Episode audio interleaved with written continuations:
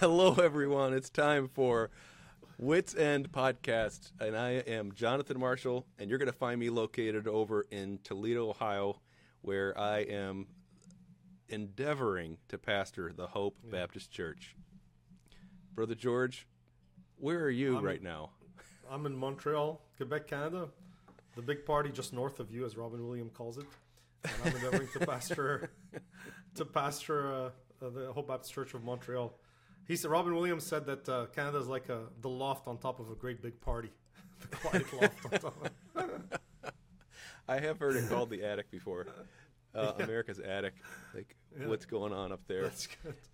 But you know, I will say, as a side note, before we jump into true important things, that there is, I've noticed that when I was a kid, we go to Mexico and we go to Canada, and how Mexico, they were just not as concerned about certain things, streets being clean, for instance. And then you come into America, we call it America, the United States, and sure, it was cleaner, seemed like.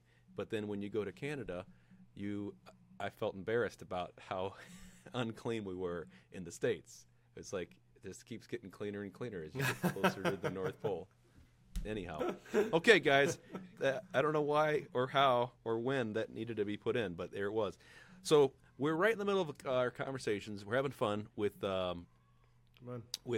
discussions. We started last week, and we were able to get all the way through. I mean, we exhausted the contents of Genesis 1:1. I mean, we squeezed every little bit of everything out of it. No, I'm just kidding. I don't think it's possible. The Lord, there is no searching of his understanding, so there's no way to get it all, but we did have a good time with that. So today, Brother George, I don't know if I'm man enough to introduce this topic. Can you bring us in as lambs to the slaughter to Genesis 1 verse 2? Hopefully we're not the lambs being slaughtered in this.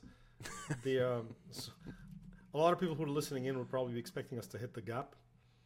Yes. And that came up in the discussion too yesterday. So we're going to talk about the gap, whether it's a theory, it's a fact. I'm just opening up here my notes on this. And so the idea is... You have notes. Yes.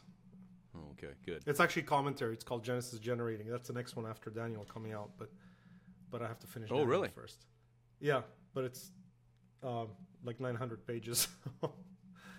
Let's see. So the idea, just kind of to introduce the idea of what the gap is, people may have heard about it. And so when you go to Genesis 1:1, the question is this, is Genesis 1:1 part of the creation cycle or not? Is it part of the creation process or not? So I'll read it like most people read it first. You know, regularly when you come to the Bible, it says, in the beginning, God created the heaven and the earth. So you kind of have to pause and imagine exactly what happened here. Is this a finalized heaven and earth? Because the next verse does numbers on everybody. We all kind of scratch our head about it in verse 2. And the earth was without form and void, and darkness was upon the face of the deep. And the Spirit of God moved upon the face of the water. So now it sounds like when God created earth back in verse 1, that he created it covered with water and covered with darkness. And then bringing it out from the darkness and out from the water is part of the creative process, all one process, where in verse 3, and God said, let there be light, and there was light, and God saw the light that it was good, and God divided the light from the darkness, and God called the light day, and the darkness he called night, and the evening and the morning were the first day, which would mean not only light was created on the first day, but heaven and earth were created in a non-finalized form, and then he proceeds kind of from that bare bones structure that's covered with water and darkness to... bring out some kind of structure and order out of that created chaos. So there's that. And then there's the other way of reading it where people look at that. So in that way of reading it, there's two ways of reading it actually that way. There's verse 1 is either part of the creation process, so he's actually creating in verse 1, or verse 1 is a title. Right, like an introductory title. Yeah, it's a headline, right, of what's going to go on after. And then so the other way of reading it would be, in the beginning, God created the heaven and the earth. So this is finalized, completely finalized in their pristine forms. And he has also created the angels and Lucifer here. And then something happens between Genesis 1:1 and Genesis 1:2, hence the term gap. And what would happen is the rebellion of Lucifer. Interestingly, side note, there's no verse anywhere that I can think of, any explicit verse that says that angels, other angels fell along with Satan when he fell. We infer it, but there's no direct verse on it. Well, it doesn't mean it's wrong, but I thought it's just an interesting tidbit.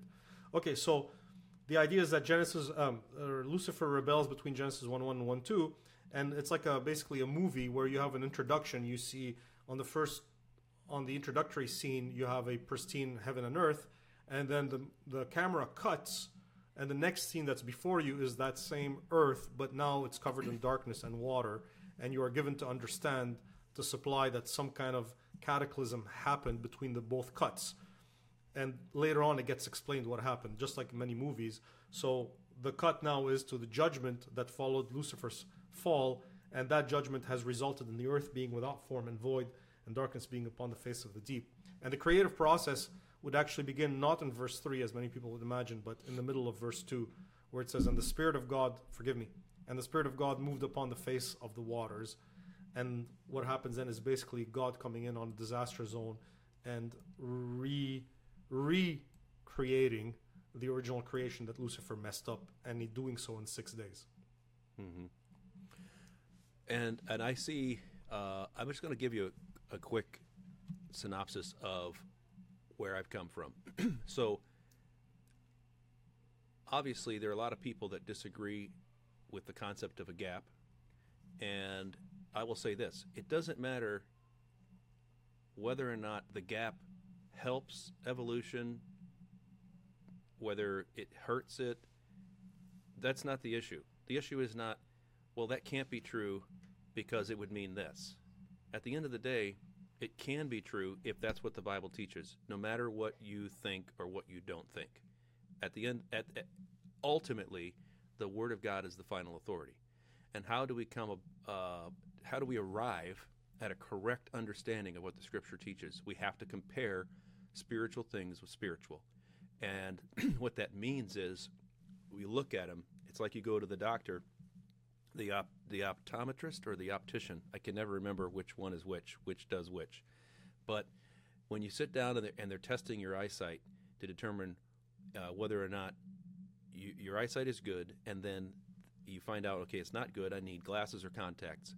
They begin to put these lenses in front, and they say 1 or 2, 2 or 3. And that's how they determine what they're going to give you, and they double-check and triple-check to make sure that they have the correct prescription. That's the way I look at the Scripture. My eyesight is not great. Open thou mine eyes that I might behold wondrous things out of thy law. But I can't just have my eyesight open to one verse, and we get it all. The way our eyesight is improved is by saying 1 or 2, 2 or 3. So the goal of this podcast is to encourage you to study the Word of God, to love the Word of God, and to be a human, to admit that you are not capable of being perfect, even in your understanding of a perfect Bible. So what George is saying is there's two ways. He gave you two ways to look at it, and my personal opinion is I'm a candidate for anything that the Bible says, no matter how hard it may be to believe, as long as it can be proven from Scripture.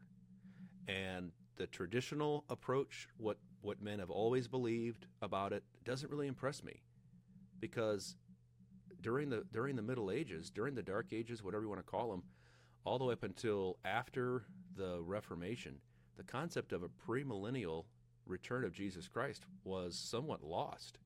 I mean, it was there in Scripture, but because man didn't have the Bible, there wasn't a resurgence of that premillennialism, so to speak, the premillennial return of Jesus, the rapture. It had kind of gotten lost. Why? Because guys stopped talking about it, stopped teaching it, and everybody copies everybody. And so it just kind of got lost. And then when you came out of the Reformation and people had the words of God in their hands, they began to say, wait, this is what Scripture actually says.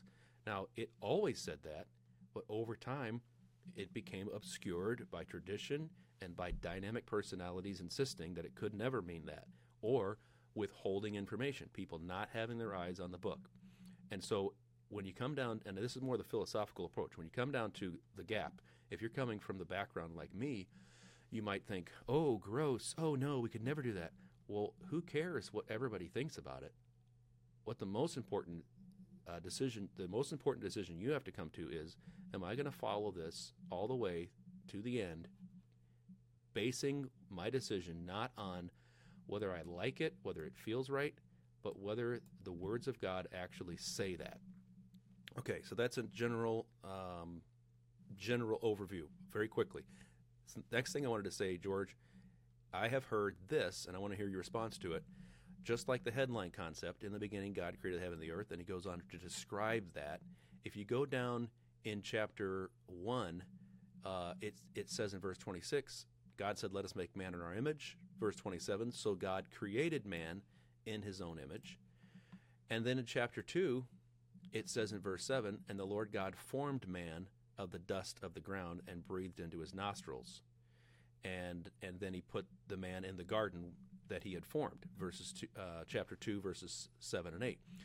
So that goes right along with the concept of headline and then explanation. So I want to hear your response to that as well. That's actually an excellent question.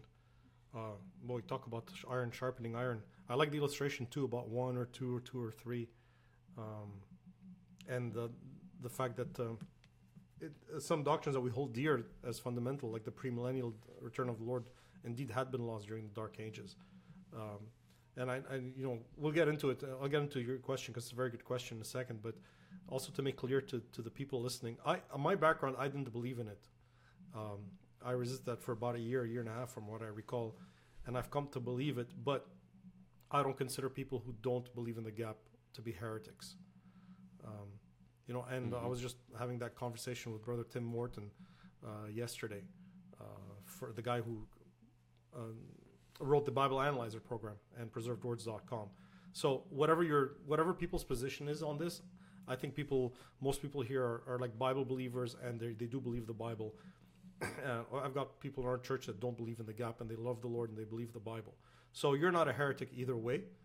And in the words of Matt Crane, disagreement does not equal disrespect, So we can entertain both sides and hear out both arguments, knowing that both people are Bible believers who respect the text, and that's what they see. So I just want to make that clear to the people. But to me, it's personally, in my opinion, that has really enriched my understanding of the redemptive arc of human history and why we're here. I think it's just fascinating. I just absolutely love it. Okay, so why couldn't it be a headline title?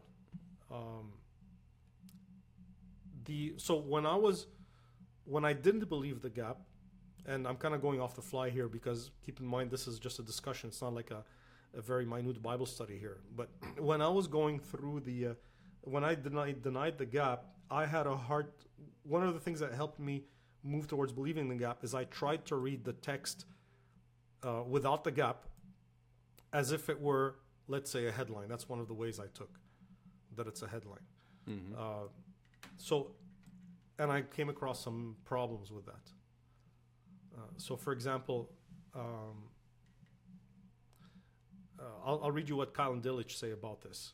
The commentators, 19th century commentators, experts in the Hebrew. Not that you need to be an expert in the Hebrew. So you always have to put qualifiers nowadays, right? Yes, you do. Yes, disclaimer on everything.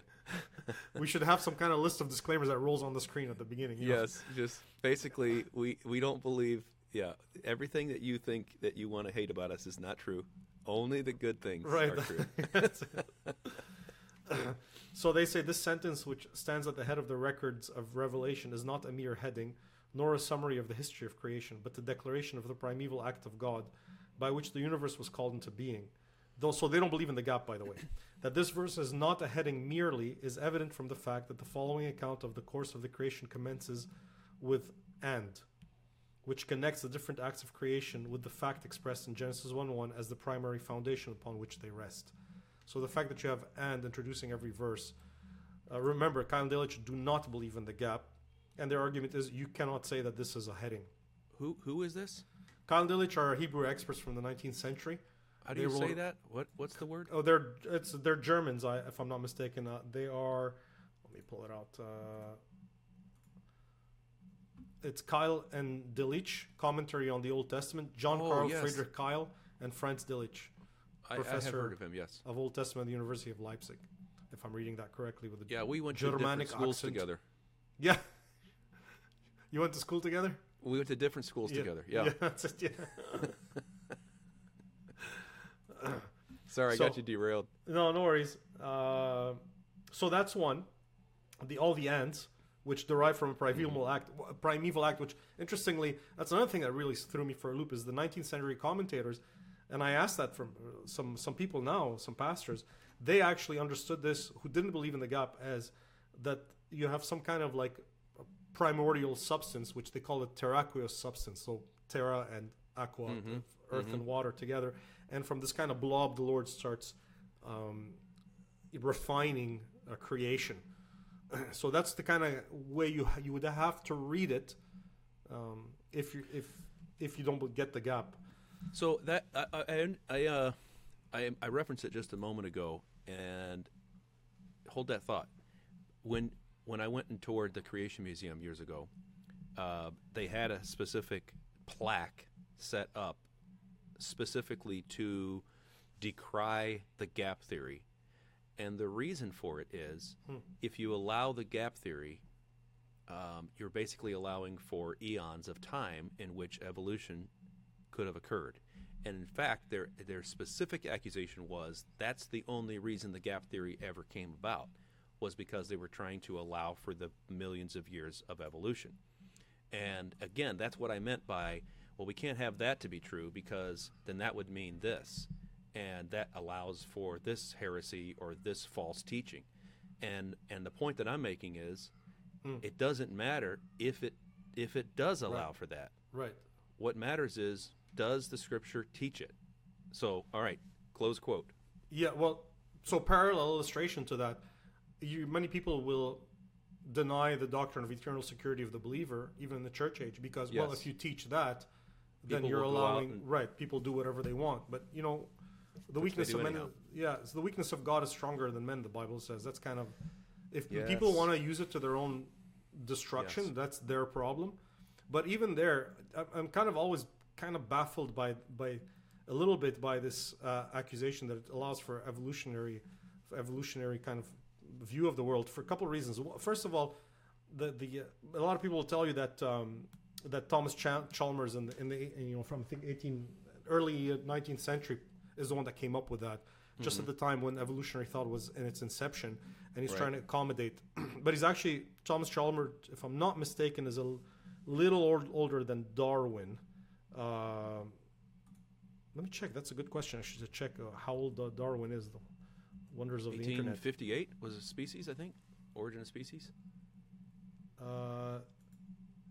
Yeah. See, that. So yeah, you pretty much have it, because Darwin is born in 1809.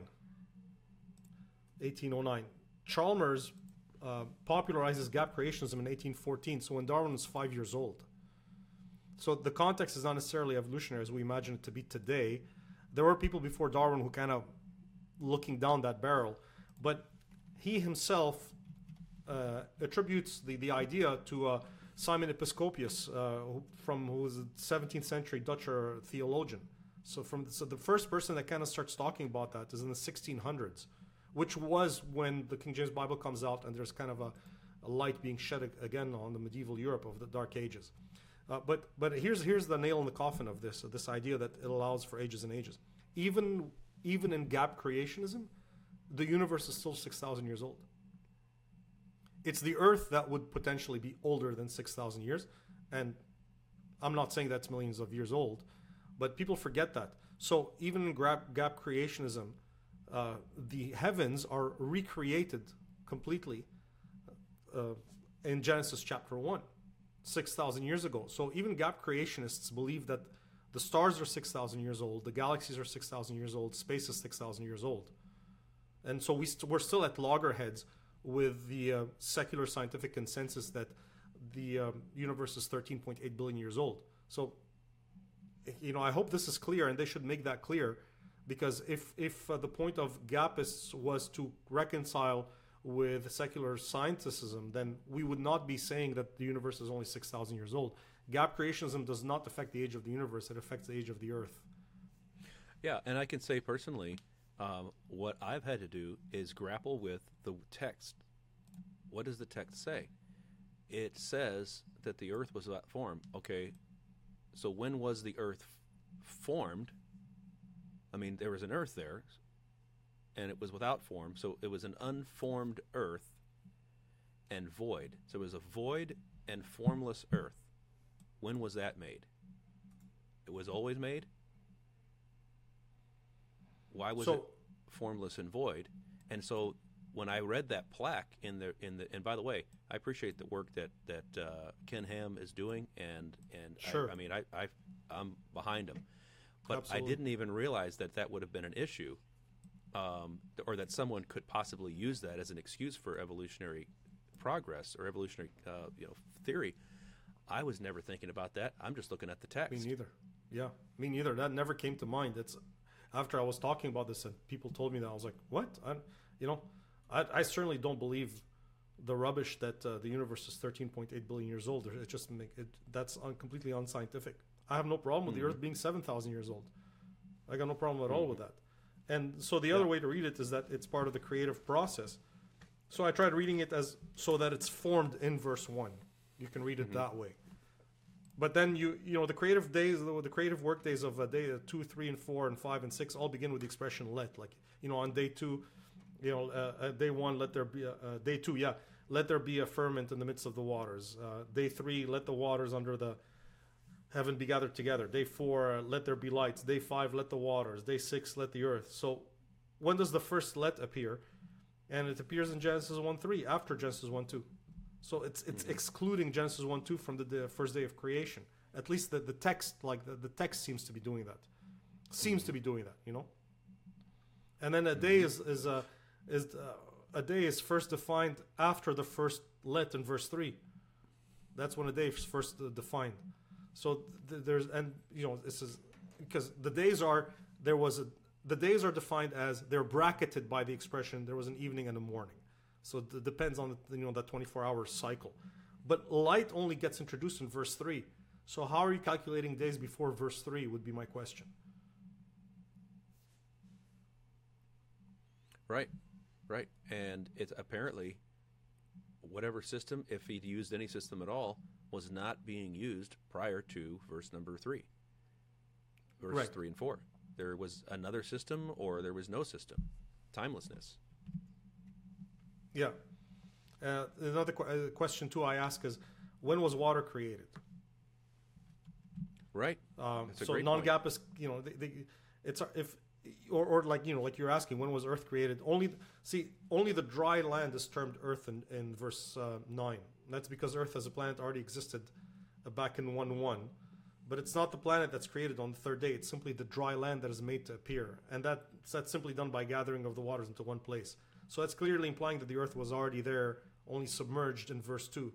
And if Genesis in 1:2 were describing the creative process beginning with a terraqueous blob, then when was the water created? Because verse 1 says, God created the heaven and the earth. So when's the water created then? Where's all that water come from? So it's not just the heavens and the earth. God created the heaven, the earth, and a massive amount of water. It's not like this is not...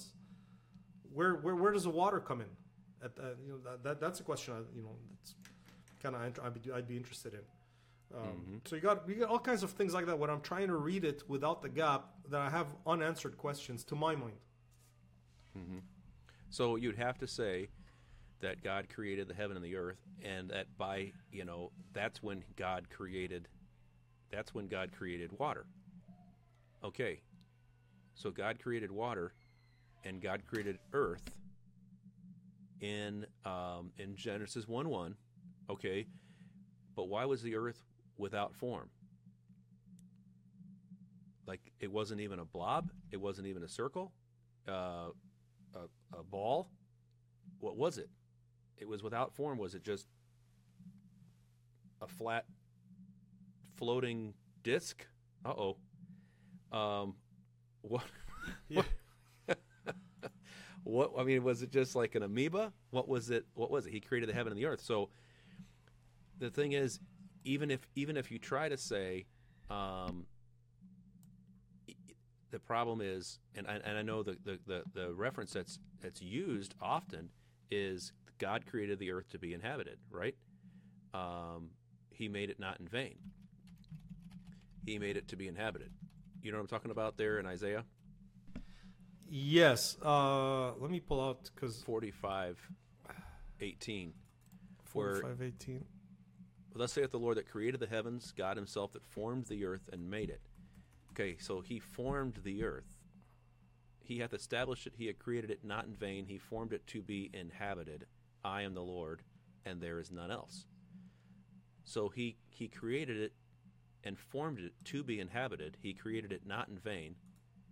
But here in Genesis, in Isaiah 45, he's saying that but in Genesis chapter 1, verse 2, the earth is without form. Yes. I'm just looking at my notes on that. Yeah. So, my argument with the way I use Isaiah 45, because you could, even if you don't believe in the gap, you could say, well, he did create it to be formed. You know, it's just that it was a creative process of getting the earth in such a state as it is conducive to being inhabited by human beings. Mm-hmm. So there's kind of like that counter, which is fine. You know, we don't have to use all the arguments necessarily. But what I see the difference between Isaiah 45:18 and 1:2 is the wording. When you hear here, the earth was without form, and then 45:18 says, God Himself that formed the earth. God, you know, doesn't. It's kind of odd to imagine the Lord creating anything, even as a without form and void, because it says the Lord formed the earth and He formed it to be inhabited, and it's synonymous. The word created, and formed and made, and established, and formed in 45:18 of Isaiah. Those things are synonymous. God Himself that formed the earth and made it, and made it, and so. What's interesting is, if you think about how many times, and guys, listen, hang on with us here, because we're just this is a conversation. Yeah, and I know some of the counter objections are arising in people's minds as they listen to this, and keep in mind this is a conversation, so it's not perfectly structured, but we'll try to hit those. Yeah, so like some people say, okay, well, there's a difference between created and made, that God created the heaven and the earth, and then God made these other things. Well, when you go back to, a summary in Genesis chapter 2, God, verse 3, because in it he had rested from all his work which God created and made. Verse 4, these are the generations of the heavens and of the earth when they were created in the day that the Lord God made the earth and the heavens. And what day... What day did God create the earth and heavens? You know what I'm saying? It must had to have been a day before the creative week. So you're saying that 2:4 is talking about the pre-Adamite earth? Well, what I'm just asking, when you see 2:4, the Lord God made in the day that the Lord God made the earth and the heavens. What day was that in the creative week? There's references in the Bible where day is used. Not every reference to day is necessarily 24-hour. Yeah, that's true. Reference. And he says there the generations, with the generations of it. That's when they were generated, when they were created. In the day. Let's see. I'm just going down to my notes on that.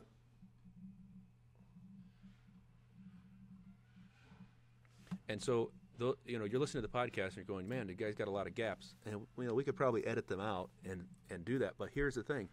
This is what we mean by comparing spiritual things with spiritual. And this is what it means to study, to show thyself approved unto God, a workman. You know, it's easier to do. Just scroll. Just use your finger to move images on screens. It's just easier to do. It's when you get into this thing where you start challenging your assumptions, and you challenge even the assumptions of sometimes people that you admire and respect. Why? Not because you think you're greater, but because you want to magnify the Word of God above every name. You want to magnify the Word of God. So I'm giving George time to just find his amazing notes. I know this is not the most exciting kind of way to do it, but I don't want to just say anything stupid. There's so much to cover, and this is really a deep subject. So I'm looking at my notes here, and all of what I've got is what I've said earlier, that sometimes the expression. So this day covers 6 days, basically, and there's cases in the Bible where pretty clearly you can show that sometimes day is a 24-hour cycle, and sometimes it covers a brief, unspecified period of time, of unspecified length. But to go back to your question about why can it be? So yes, the Lord created the earth to be inhabited, and to that people would answer, well, even if it's part of the creative process, eventually it's going to get inhabited. So you can't use Isaiah 45:18, which I agree. I can agree with that mentally. I don't have to get all the possible arguments on my side if they're a bad argument. But then, so it becomes a question then of how does the Bible use the expression without form and void? For me, that's really what kind of drove me over the edge to believing the gap. Looking at how the Bible, because there's two ways to look at the expression without form and void. Either this is a creative expression, so it's part of the creative process. He makes it into a blob and then he refines it. So either without form and void describes a creative process, or according to the gap, the expression without form and void is describing a judgment. So it's either creation or judgment. And when you compare that with Jeremiah chapter 4, verse 23, you have the exact same expression that appears in a tribulation, in a sorrows context, where Jeremiah, he's seeing the destruction that God is bringing about Israel historically, but he's also on a secondary background seeing the future application to the Antichrist and the day of trouble. And the parallels are incredible between Genesis 1:2 and Jeremiah 4:23.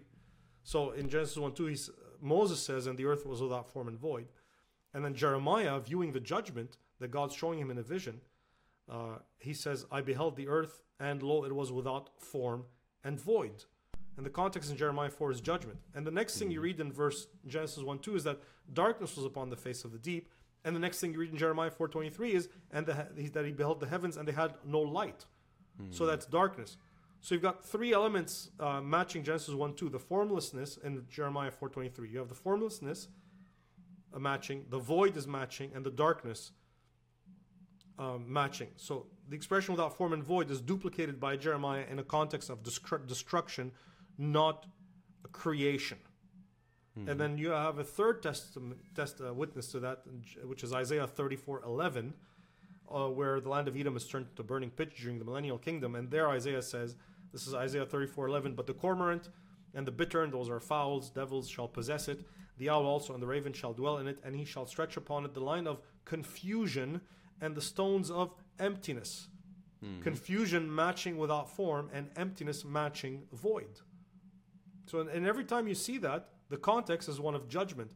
So I am given to understand that the Bible is using without form and void to describe a picture of judgment, not a picture of creation. A picture of destruction, not a picture of creation. And so what you're faced with is, okay, and this is why this is exactly the method by which we should arrive at what the Scripture is teaching, by looking at what Scripture says about it. Because you could say, well, I just can't believe that would ever happen. Why not? Why not? Why couldn't you believe it? You couldn't believe it because it doesn't fit with what you already believe? If you can't believe it because it's not something that you've ever considered before, well, then maybe you can increase your knowledge and stretch your mind and say, okay, now I've got to include this. But see, here's what the classic thing that's done in fundamentalism. And I'm not throwing rocks at fundamentalism. I've been raised in that structure. But what happens is, I think, well, guys, we know, and it goes back to the beginning of fundamentalism, quote unquote. We have, I have the book on my shelf over here, the 12 Fundamentals, right? There was a series of volumes that came out with Ari Torrey and a bunch of other guys, and we know this is true from Scripture. They're fighting the modernists. Well, that's It's a great thing to delineate what you believe, to state it. Okay, this is what I believe about the Scripture. But if you're not careful, the fundamentals become the authority rather than the words of God himself, that those words are the authority. So yeah, it's almost like, well, we have a catechism. We believe these things are true.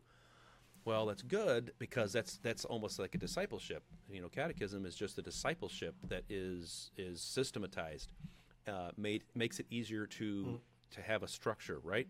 But if you're not careful, you begin to lean on that structure. And if it was important, then Brother So-and-so would have taught that. You know, Ari Torrey certainly would have brought that out. And well, maybe they were fighting with evolution. They weren't fighting. They weren't fighting with Bible believers.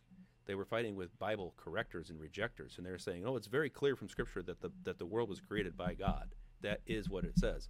But there was an emphasis put on, well, then how do you explain, you know, Genesis 1:1, Genesis 1:2? That just was not in their purview, because they were fighting other battles. So, so I was going to say about the term void.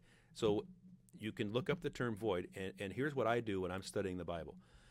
I look up every definition or every use of the word that I can. And if it's hundreds, then, you know, I don't always have the time to do that.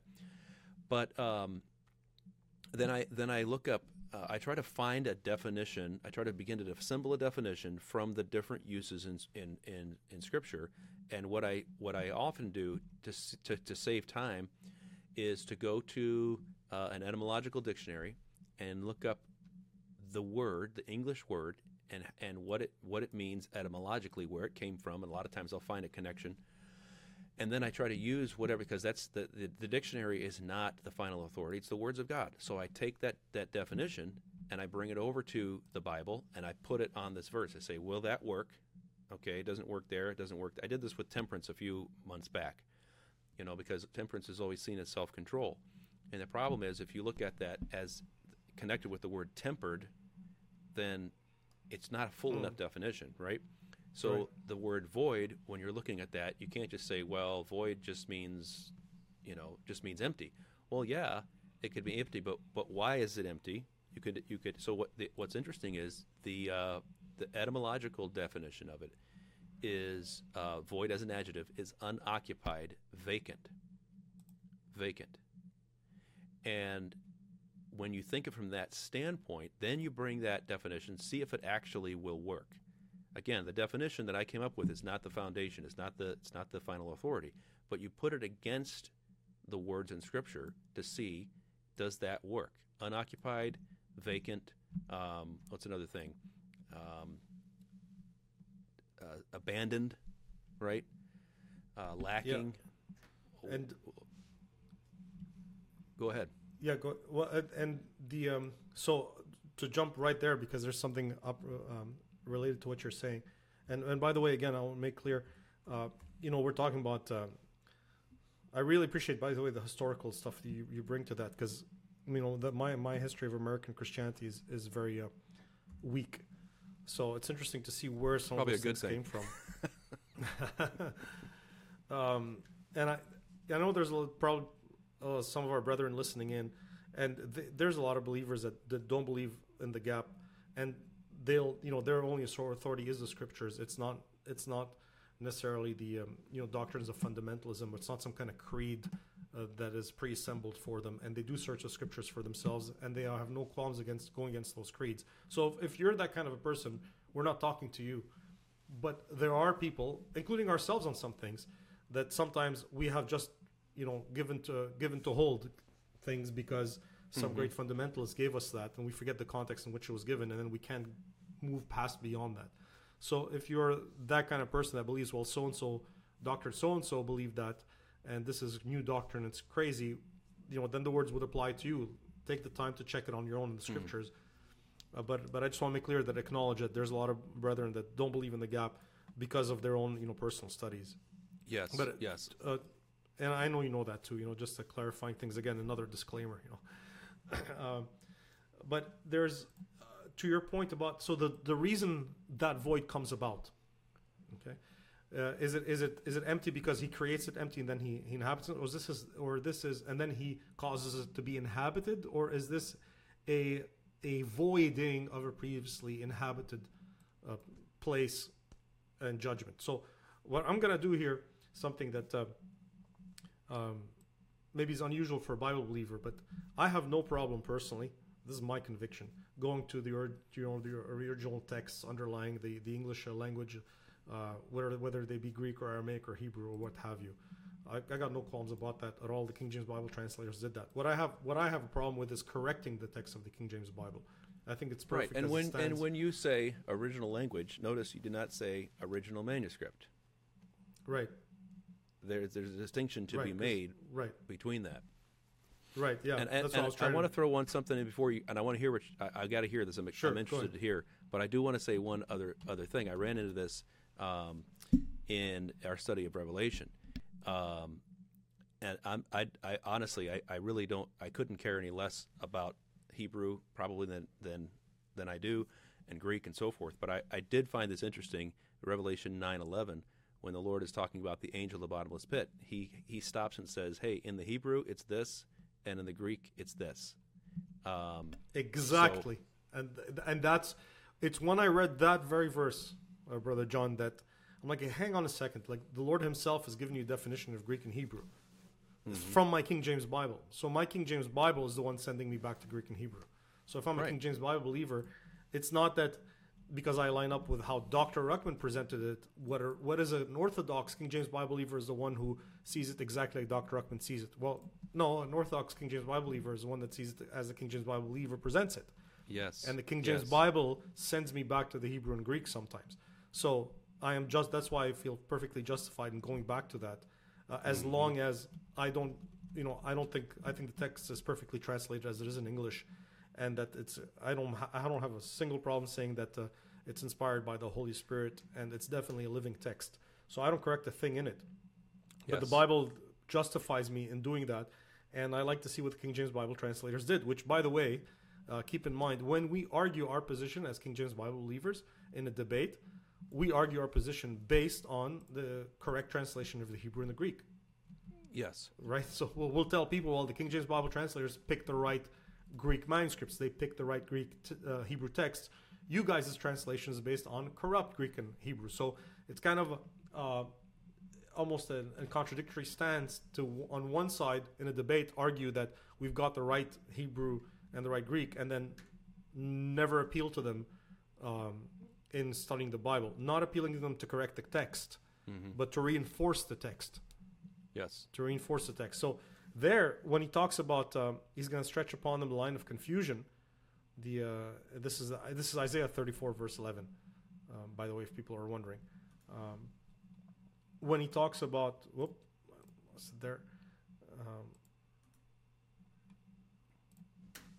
sorry to get you sidetracked on that. No, it's okay. The King James translators correctly interpreted confusion and emptiness as a tohu and bohu, which is the same words in Genesis 1:2.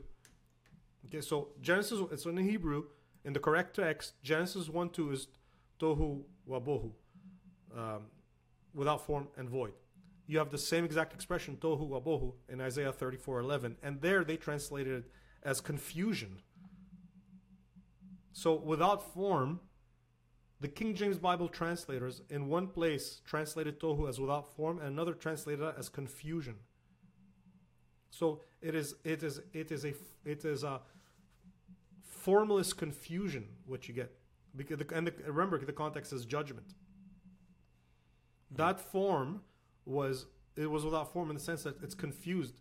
So the valleys have been destroyed, the mountains have been overthrown, water is all over the place, mud. It's the picture of destruction when a hurricane passes through, as it were, and everything's on top of each other, or like the flood where everything's on top of each other. That's the picture that you're given. And Job refers to, so your Isaiah 34:11, you get how he did it.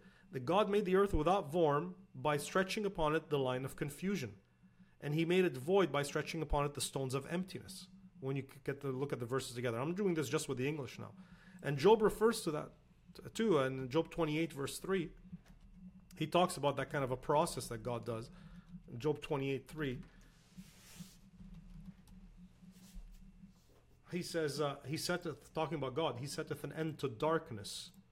He stops the darkness. Well, how did God do that in Genesis 1? So this is Job 28:3. No worries. So Genesis 28:3, he setteth an end to darkness.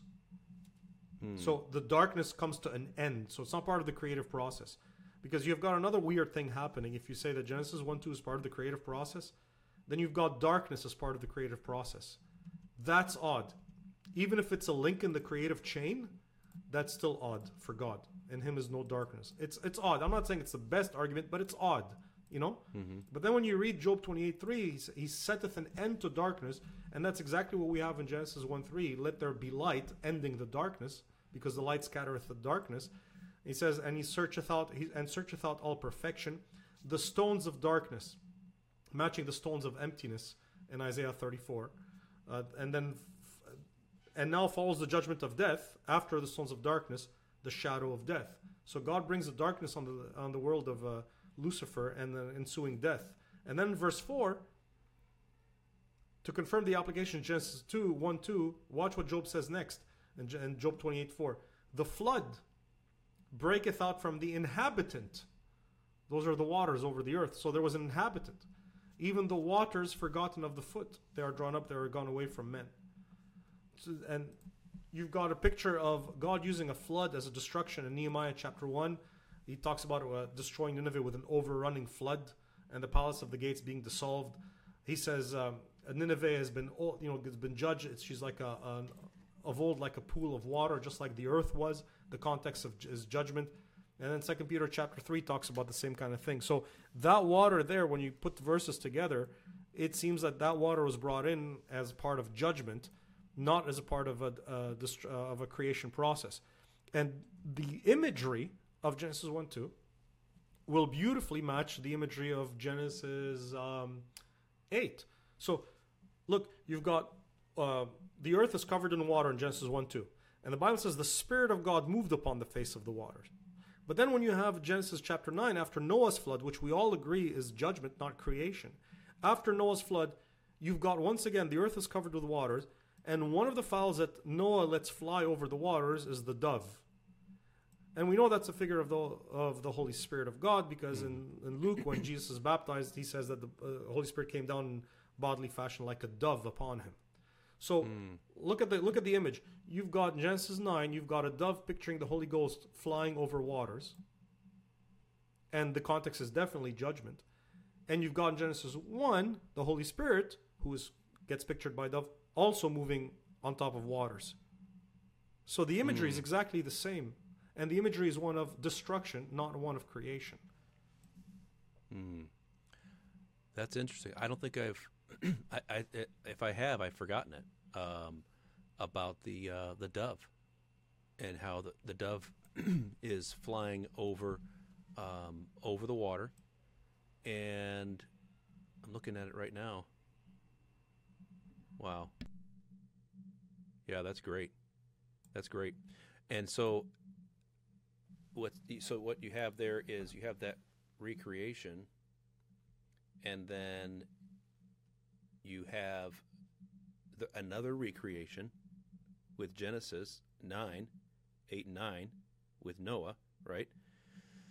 And then, man, I want to go back and study that and find another one. But you're talking about the baptism, so Christ is under the water, and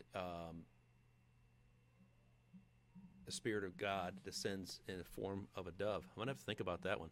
That's really good. Yeah, it's really good. I think, Brother John, there's something there's like a constant thudding or thumping that's going on, maybe from the desk or something. Something is shaking a little bit. I don't hear it myself, but who am I, and what right do I have? No, okay, no, that's fine. Okay, we'll probably try to, if it's a technical thing, we'll try to get that fixed for the hearers. By the way, another thing too, where without form is not another kind of Bible evidence for me that without form is not describing a creative process or a mid-state of things, is you've got a description of the Lord himself like that. In Isaiah 53, verse 2, the famous chapter that prophesies the crucifixion of the Lord.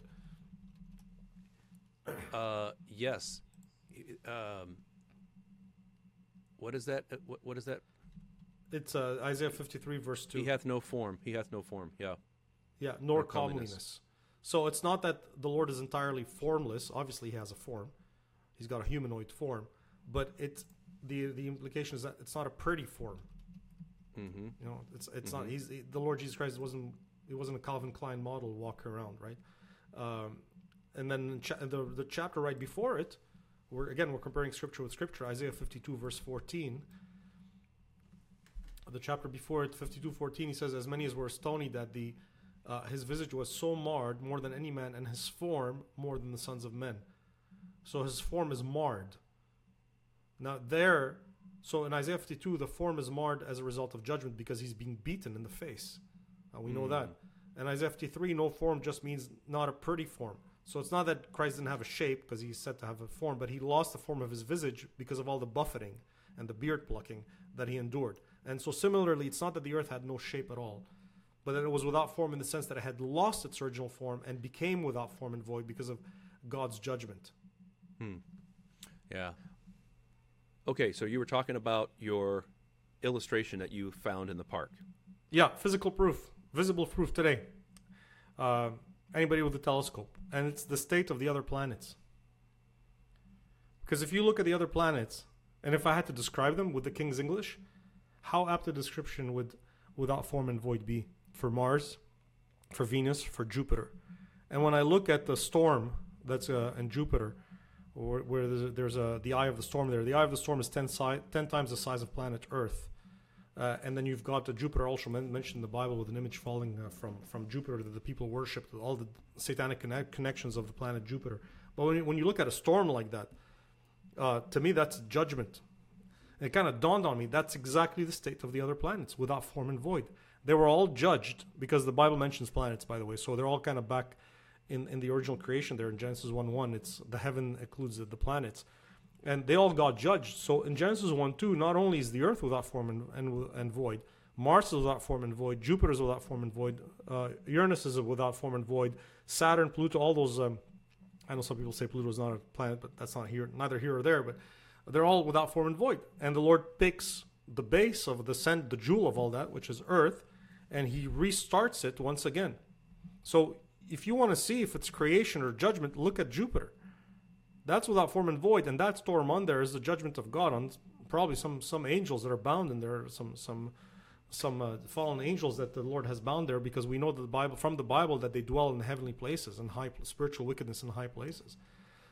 Which is why the Lord has to cleanse the heavens, and why, by the way, on the second day, that's the only day where God doesn't say that he saw that it was good. And you have the answer in Job, where he says, "Behold, the heavens are not clean in his sight."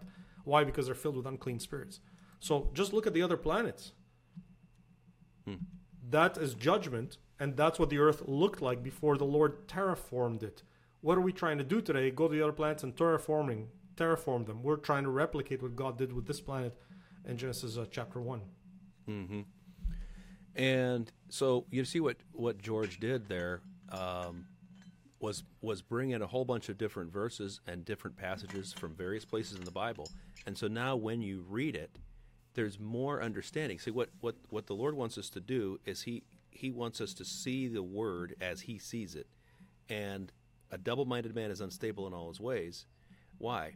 Because of our uncleanness, because of our heart departing from the Lord. The Lord brings us together. He wants our eye to be single. And when our eye is single, our whole body is full of light. Rather than, well, I have this belief about this isolated passage over here, and then I have this belief over here, and the whole Bible is a bunch of Tupperware containers in your cabinet. Instead of bring it in and mix up the recipe according to Scripture, and now the Word of God is unified, and it is illuminated in your heart, and you start sensing God in every passage of Scripture, rather than just an isolated piece where, okay, I understand that. Now it is, you get the rhythm of what's going on. God is connecting you, and you see that, like you mentioned, the redemptive arc across all of human history, and it's a really cool thing. Now the only danger, of course, is that you can come up with really cool ideas. Yeah. That doesn't mean that that's what happened. That does not even mean what the Bible's teaching. So you have to be careful. Why? Because the heart is deceitful above all things, desperately wicked. Who can know it? I, the Lord, search the reins and try the heart. The Lord can keep you. That's why I said, study to show thyself approved unto God. So you come up with these theories and the ideas, and we bounce them off one another, but you mentioned, I'm out in the park praying. What are you doing? I don't know what you're praying about. Maybe you're praying about this issue. But that's a great example of how we should study the Bible. Lord, is this what you mean? Lord, is this the way I should think about this passage? Not, this is really cool, I'm going to text my close ministry friends or my close buddies and say, hey, I'm thinking about this, what about that? Yeah, you do that, like what we're doing right here, iron sharpening iron, but don't forget to hold up to God your particular theories. Why? He said, study to show thyself approved unto God, a workman that needeth not to be ashamed. You know, we often think about, well, you don't want to be caught, called out on the carpet and somebody asks you a question that you don't know the answer to. We're supposed to have a reason for every, to every man ask us a reason. Yeah, but what if God asked you a question about his word? What if God, like Job, called you up and said, hey, stand up, gird up your loins like a man, answer me these things? Well, Job didn't have the completed word of God like we do. We have it. And so study to show yourself approved unto God and to be a workman, so you don't have to be ashamed if God were to say, what did I teach regarding this? Well, Lord, my pastor said this. Well, that's good. What did I say in the word? Hopefully you don't have to go to a church where the pastor is at constant odds with the word, but what is God saying? And so as we get to the end, we got to wrap it up here pretty soon, George. Any final parting shots? Yeah, and amen to everything you said. And again, I know plenty of people believe who'd amen that, who don't see the gap. Mm-hmm. One last thing about bringing things together is I mentioned the parallel imagery about the dove over the waters in Noah's case, but all of Noah's story kind of parallels also Adam's. And like he's the new Adam. He's one of the Jesus is the last Adam, but Noah was like Adam number 2, as it were.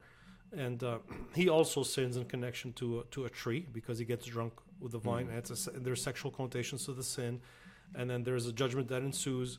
And he also is given to be fruitful and multiply, and he's commanded to replenish the earth. Now I know that the word replenish does not.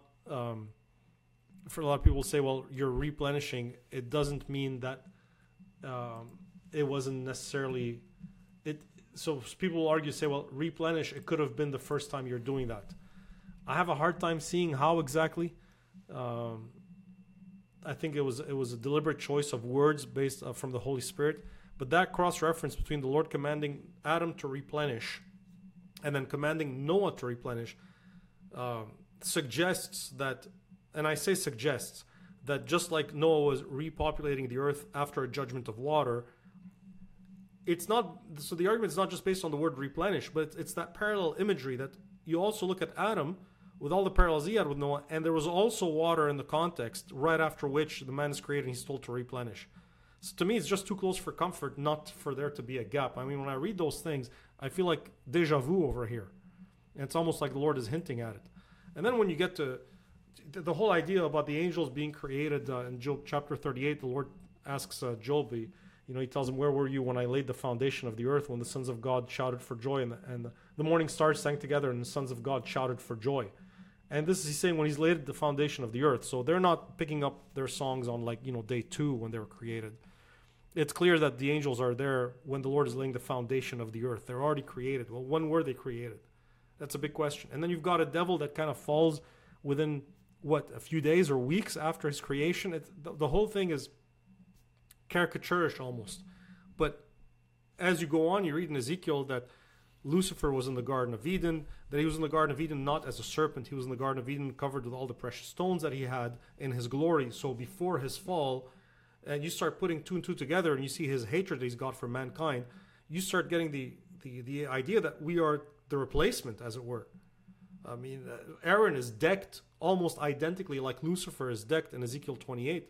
The way Aaron's decked with the stones. He's got 12 stones. Lucifer had 9, it seems. So what you get out of that, the macro view of this, is that God created... Why would you have like a lower class of angels with men? It's just the whole thing is odd. I mean, angels are enough. There's the angels. God's got the angels in their varied forms, by the way. And then there's obviously a rebellion there. And God destroys the whole place, and then he's going to teach the devil a lesson by recreating people like angels, but a little lower, made of clay, made of a lump of clay. And we become so hated because we are the less qualified replacement, as it were. Mm-hmm. And then when you read the Bible with this, and you read about Satan's obsession with the reclaiming Jerusalem and the Promised Land, which is strong connections between Israel and the Garden of Eden, you get like a... I never again read my Bible the same way.